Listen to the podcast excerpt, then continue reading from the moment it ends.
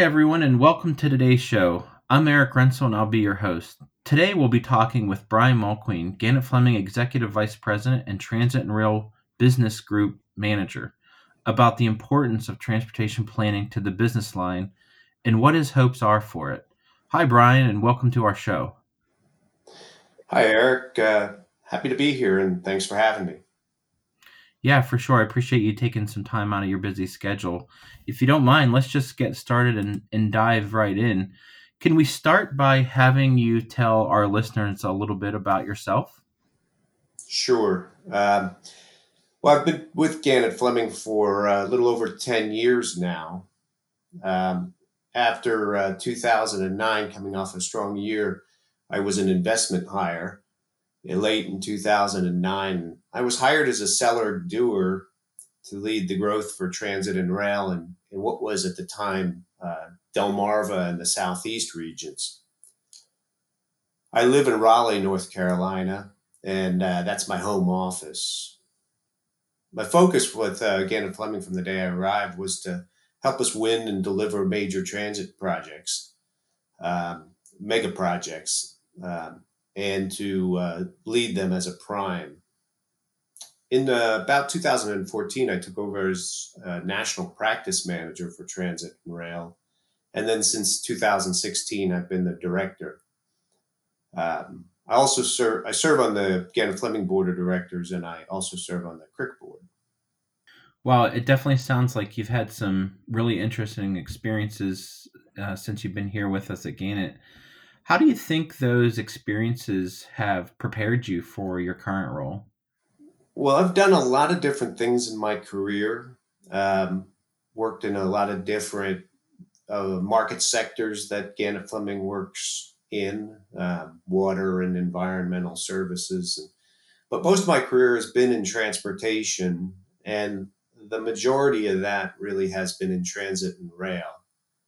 Um, my core technical strengths are really in program management and program delivery.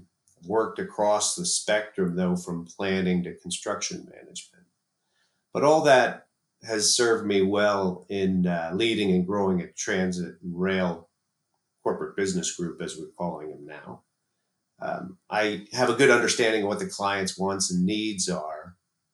And um, I believe I uh, have a good feel for building teams that can deliver on our objectives, whether they be in capture to win a big program or in delivery or more broadly in just building the business. Thanks. That's that's really interesting. Can you tell our listeners a little bit about the structure of the Transit and Rail Business Group? Okay, that's a good question. That's a uh, it's a uh, somewhat unique organization within our company, the way we've structured, uh, but we're really proud of how it functions and how how well that works for us. Uh, transit and rail is operated without geographic P&Ls um, for many years, really since before I was here. So we've always been, whether it be considered a national practice or a global business line, we've always been um, organized along market um, definition, not geographic definition. Um, we've evolved now to an organization that focuses on, very highly on our, our tier one clients. And for transit and rail, we think of tier one clients as clients that can sustain $4 million a year in annual revenue. Today, we have about 22 tier one clients, and between 80 and 90% of our revenue comes from them. We've built the organization to win work for all of Gannett Fleming's um, business lines for, with the transit clients. Um, and we export a lot of work or we work share with the other business lines uh, to a very significant extent. Um, since 2014, we've grown from about a $40 million business to significantly over a hundred million dollar business. So this model works for us, and our current backlogs in the order of 260 million. uh, from a structure standpoint, we really have three primary business lines in Transit and Rail Corporate Business Group. Um, that's Transit Rail Systems, and systems are all the control and power and and uh, specialty elements that make a transit project. So it's signal and communication, it's uh, track, it's catenary power, it's operation simulation, operations planning. And then we have a group that's uh, transit and rail facilities, and that's all the unique transit um, facilities, uh, stations and maintenance facilities, all the buildings uh, and support systems that uh, um, transit properties need to operate a transit system.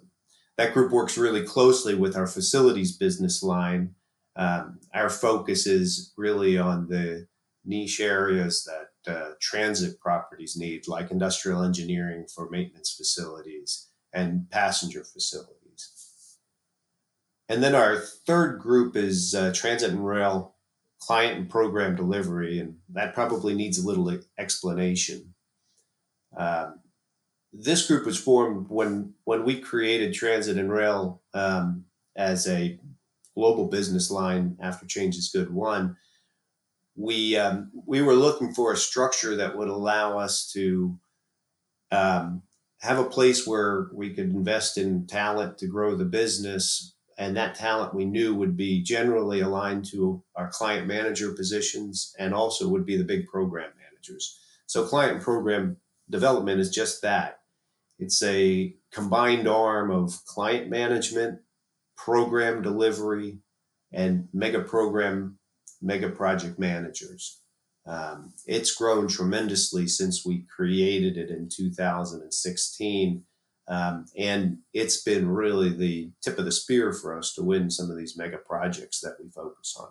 Thanks for that description. That's that's really good and helpful. I think you know since we've been getting into this um, thought about what transportation planning looks like in the future, we've talked about the importance of uh, the planning practice being representative of both the roadway and the transit and rail business groups. Can you tell me how transportation planning fits in with your business group as you've described it and what you hope people recognize by the way we've started to set up the transportation planning practice? Uh, trans- transportation planning is very important to the Transit and Rail um, Corporate Business Group, and um, and and it's it's important to recognize that transportation planning isn't specific to any particular mode. It's really about getting people and goods from place to place and providing for mobility in our communities. It's um, over the years, Gannett Fleming has had um, very strong um, transportation planning, and at times it's been less of a focus of the organization, um, such that for a time, transit and rail really didn't rely on transportation planning as a key market entry point. Um, we used other things like our expertise in transit systems as as our key market entry point. But today we recognize that's not the best strategy for us. We want as many market points, market entry points as we can. So transportation planning is really elevated now in our uh, level of interest. Um, we don't have a dedicated transit planning group within the transit and rail business line, and and the vision of of of myself and and of uh, the leadership on the roadways group overall the transportation leadership is that uh, transportation planning serves both transit and rail and roadways. We do have transit planners within our group, and they and we do have transit planning assignments and clients that we serve with transit planning, but um, but they're not. Um, but but until we we modify our structure somewhat it as a practice will reside in roadways because that's the way our, our corporate structure works. Um, still, um, it's uh, critical that transportation planning uh, be successful and be a success a part of um, feeding our um, transit um, our transit and rail business line. There's a lot of different aspects to transit um, to transit and transportation planning, and I think one of the keys is that we understand what we want it to do.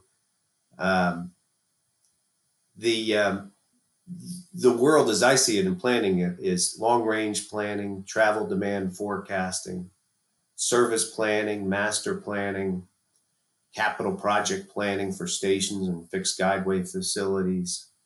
Then you've got environmental planning, which is driven by the NEPA process. You've got capital asset renewal planning, procurement, state of good repair and renewal planning as well the list is is really uh, long and it keeps going. So uh, what we want to do is see a planning organization that can bring the suite of services necessary to help us position for the mega programs, um, having strength in all of those aspects, and um, helping our clients who are preparing for um, implementation of big infrastructure programs to make decisions on the best way to um, move the people and goods that they're intending to move. Thanks for that explanation, Bryan. I think that really helped provide some great context. Hope everybody's enjoying the interview so far. Uh, we'll be right back after these messages. Good afternoon. It's Jen Hale with the CRIC. Have you ever wondered how the CRIC process works? Well, you don't have to wait any longer. Here's a breakdown. Once you submit your idea to the CRIC, our working group will evaluate your submission. The working group is comprised of 10 representatives from various business lines from all over the country here at Gannett Fleming. If the working group deems the submission needs further investigation, we work with you to develop a viability analysis. From there, you submit a rough order of magnitude, then a high level project schedule is created.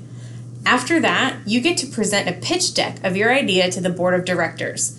They will have the final say in project funding. And in case you didn't know, Gannett Fleming has funded over 50 employee submitted innovations since 2007. Maybe yours could be next. Welcome back, everyone. Today we're talking with Gannett Fleming Executive Vice President Bryan Mulqueen about transportation planning. Bryan, before the break, we were talking about uh, the role of planning uh, for transit and rail.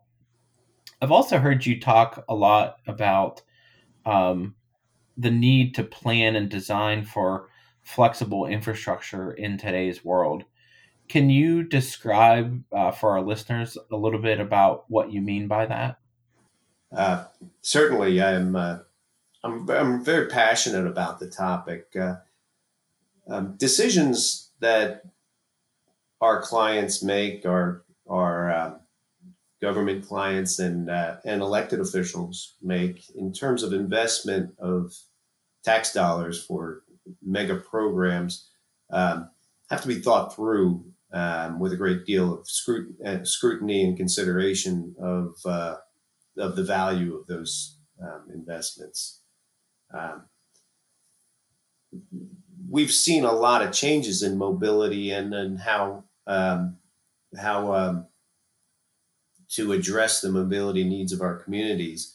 Um, over the years, we've gone from having big fixed rail programs to big highway programs to more fixed rail programs, um, all supported by bus. And in the future, we're going to see many new changes, whether they be autonomous vehicles or um, or uh, underground hyperloop type solutions or um, or um, uh, things like Uber Air.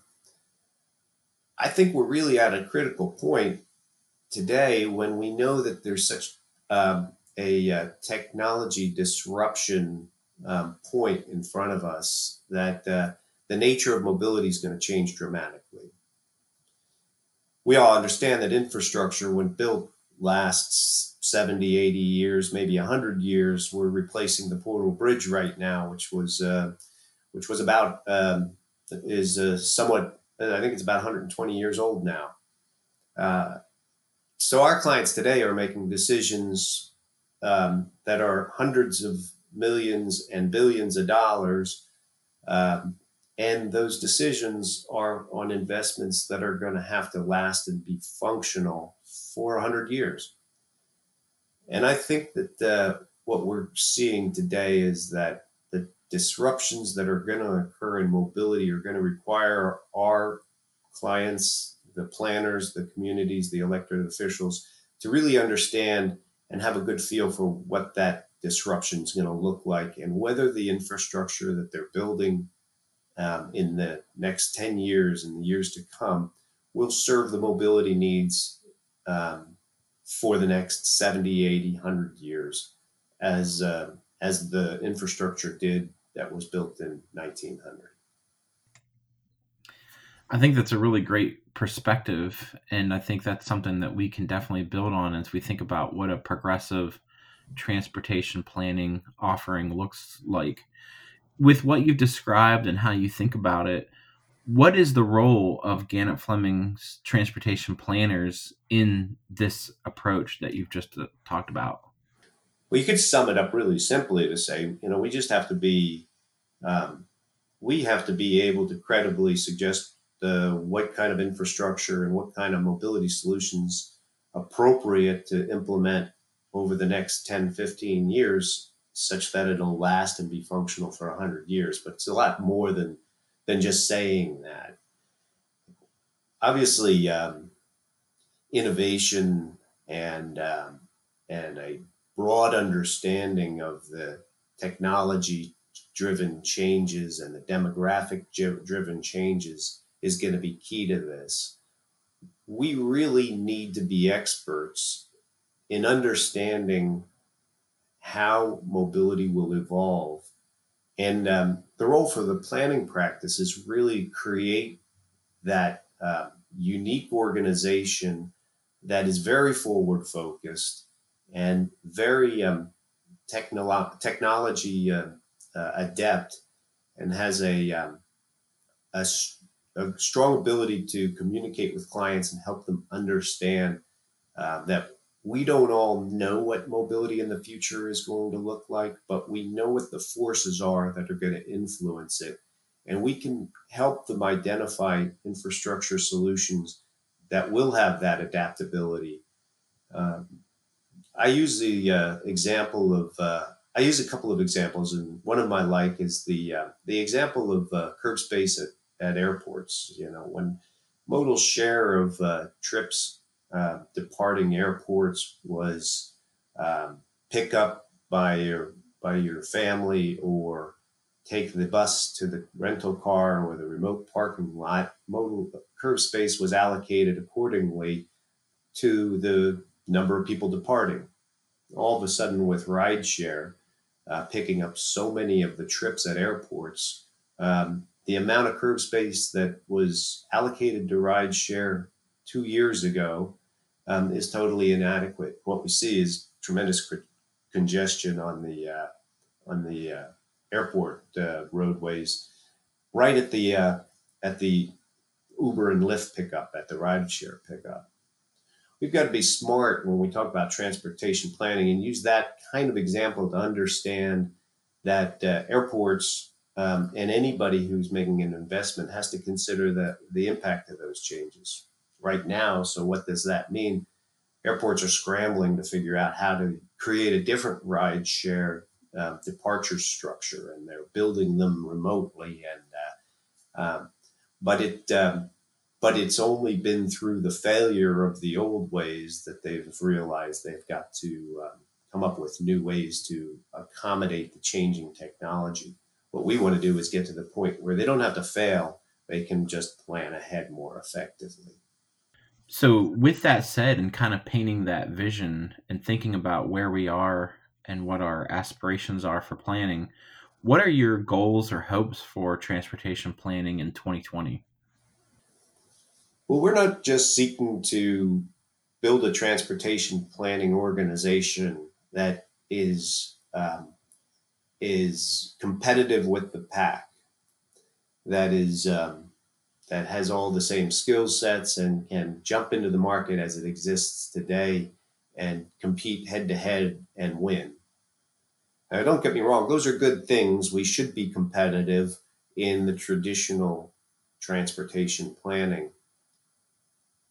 But to me, it's uh, important to realize that um, I've made the statements that mobility is going to change dramatically, and uh, really the leading edge of that mobility changing is transportation planning has to change.